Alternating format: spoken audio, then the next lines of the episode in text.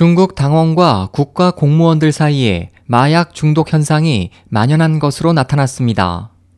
지난달 27일 법제만보는 후난성 정부 사이트를 인용해 후난성 성위원회 순시팀이 린샹시를 감사한 결과 관리들의 마약 중독 상태가 심각한 것으로 나타났다고 전했습니다.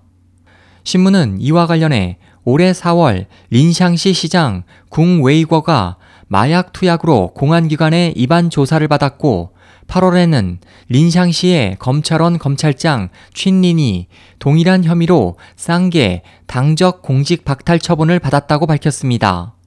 신문은 또 후난성 헝양시가 올해 1월 헝양현 당원 국가공무원 마약 행위에 관한 처리 방법이 발표한 이후 현재까지 당원 및 국가공무원 39명이 마약 투약 혐의를 받고 있다면서 이들은 18명은 처리 결과가 공개됐고 21명은 조사 중에 있다고 덧붙였습니다.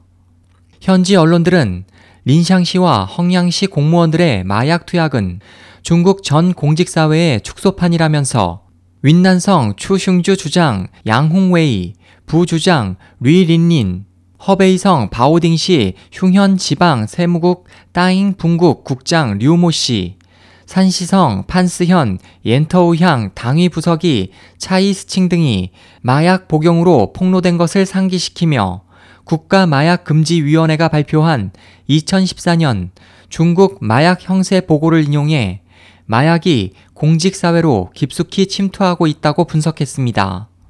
SOH 희망지성 국제방송 홍승일이었습니다.